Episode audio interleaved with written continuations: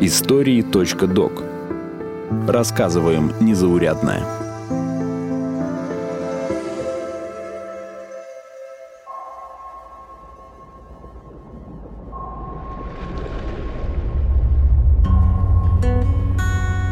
Пятьдесят два дня под водой. Как живет женщина, испытательница атомных подлодок –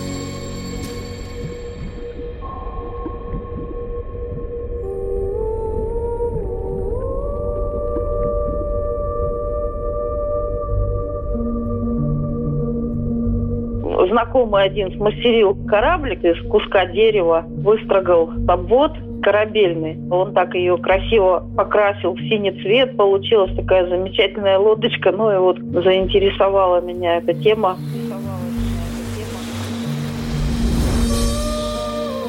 Завод «Нерпа» находится в городе Снежногорске Мурманской области.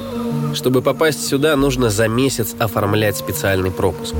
Документы проверяют основательно – в городе расположены объекты особой государственной важности. Нерпа в их числе. Завод занимается судостроением и ремонтом военных и гражданских кораблей. Но особая специализация НЕРПа – это восстановление атомных подводных лодок. Благодаря теплому течению бухта Кут, где базируется завод, не замерзает круглый год. В конце зимы и ранней весной в нее заплывают нерпы. Отсюда и название предприятия. Есть примета. Чем крупнее приплывают животные, тем удачливее у судоремонтников будет сезон.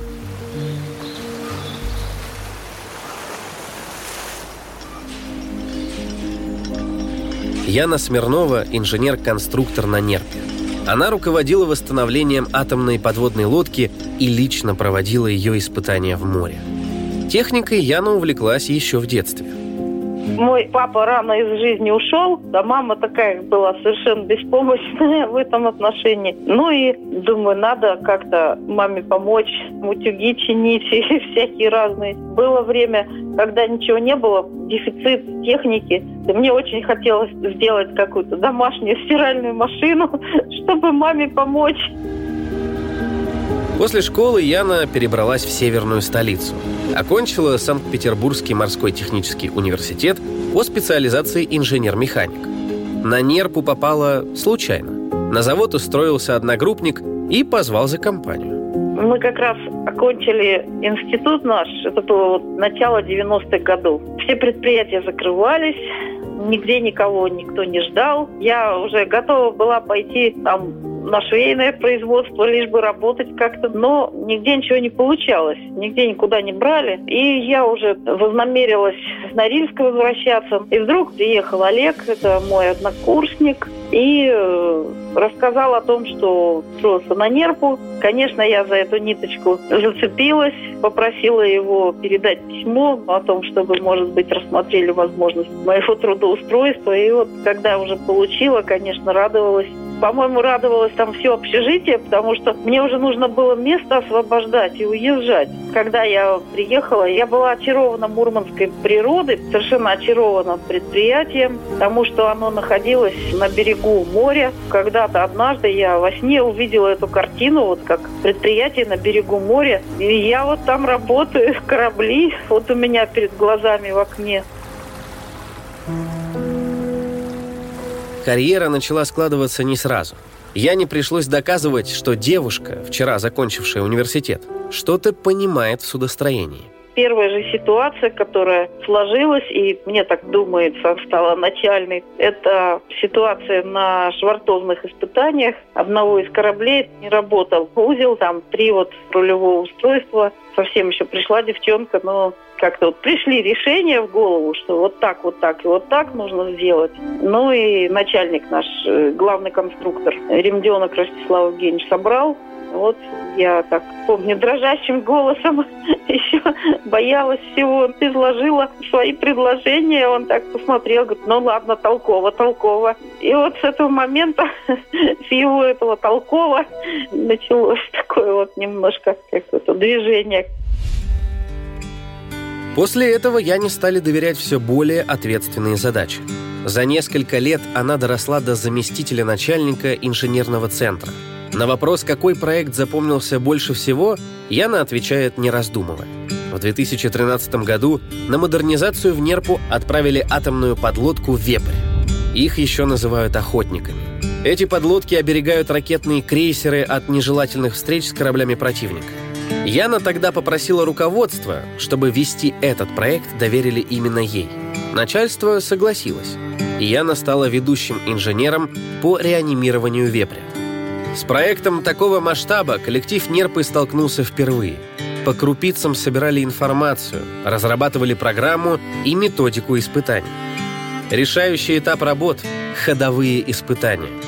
Чтобы проверить, как функционируют системы и механизмы судна, в море отправляют экипаж и сдаточную команду. В нее входят представители завода и военно-морского флота. Как правило, это сугубо мужская работа, но для Яны сделали исключение. Мысль была одна – корабль сделать и пойти в море. Но прежде чем пойти в море, нужно, естественно, массу документов для него разработать. Там программы испытаний, всевозможные планы, графики, указания и так далее. Глаза боятся, руки делают. Все это было разработано. Ну, а потом, когда уже... А кто пойдет в море? Ну, ведущий инженер должен идти. А кто ведущий инженер? А вот так. Яна Смирнова. Как Яна Смирнова? Так она ж как это пойдет. Ну вот, как-то вот надо. Дальше нужно зачеты всевозможные было сдавать, пройти через торпедный аппарат, всевозможные, значит, спасательных костюмах отработать, залезание в плот, тушение пожара, борьба с водой, борьба с огнем, выход из какого-то объема, заполненного водой. После береговой подготовки, которая длилась полгода, я не предстояло идти на подводной лодке в море 52 дня. 52 дня под водой. Как живет женщина, испытательница атомных подлодок? Каждый, кто идет на испытание подводной лодки, готов к любому исходу. Одно дело видеть все на схемах и чертежах, над которыми корпели днями и ночами, другое в действии. Все понимают, промах может стоить жизни. Но о плохом никто не думает. Каждый выполняет свои задачи. Так же вот как космонавты. У них есть программа, и они по программе, как сказать, вот это проверили, вот это проверили, вот это проверили. Это работает, это работает, это там замечание, ага. То есть вернулись, замечание нужно было устранить, ну и так далее. Экипаж подводной лодки сделал все, чтобы единственной женщине на борту было комфортно. Поселили в лучшую каюту, выделили личное время для душа и, как говорит Яна, сдували с нее пылинки. В остальном, как у всех. В 7 утра подъем, завтрак, планерка и начало испытаний по программе. В 13 часов обед, а после него продолжение работы. В 20 часов ужин, а затем свободное время. Но у Яны его не было. По вечерам приходилось писать техническую документацию и составлять отчеты. Иногда режим испытаний смещался на ночное время. Бывали случаи, когда работы проводили в 3 часа ночи.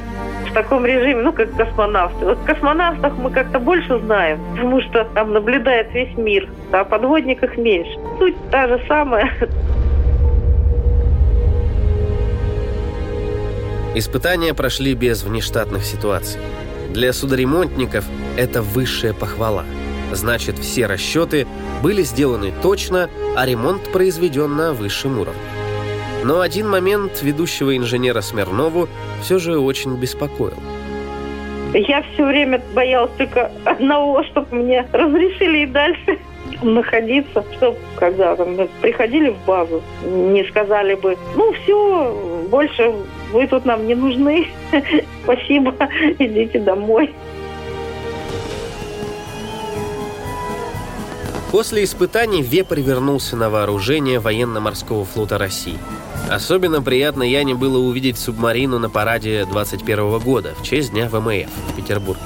Одним из четырех подводных судов, которым доверили в нем участвовать, был ее «Вепрь». Яна считает, что профессия судоремонтника напрасно не считается женской, ведь судно в чем-то похоже на живое существо, а в общении с ним очень помогает женская интуиция. Кроме Смирновой, на Нерпе работает начальник инженерного центра и специалист по ядерным установкам. Тоже женщина. Могут, конечно, кто-то, допустим, а чего эта женщина пойдет в море, там, вот, а это вот нельзя, там, там по каким-то соображениям. Я не знаю, даже мысли такой не допускаю. Вот как стрела, иду и все, вперед. Этой осенью я не исполнится 53. За годы работы в Нерпе через ее руки прошло около 50 субмарин и надводных кораблей. Я надеюсь, что, ну, честно, очень надеюсь, вот, что следующий корабль тоже вот удастся на нем пойти в море. Очень надеюсь.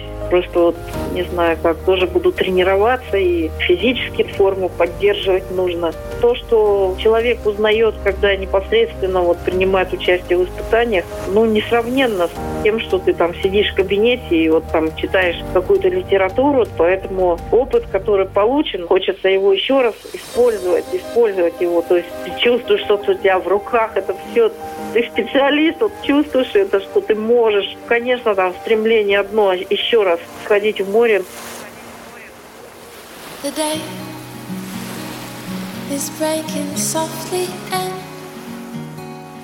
the night is glowing true. I feel a million eyes, but I can just see you. No rain, no thunder, eh, it's just your light, your voice. The heaven of our kiss, the wonder of our choice. Вы слушали эпизод подкаста «Истории.док». Сценарий эпизода Юлия Мирей. Голоса эпизода Артем Буфтяк и Юлия Мирей. Звукорежиссер Андрей Темнов. Слушайте эпизоды подкаста на сайте ria.ru в приложениях Apple Podcasts, CastBox, SoundStream и Яндекс.Музыка. Комментируйте и делитесь с друзьями.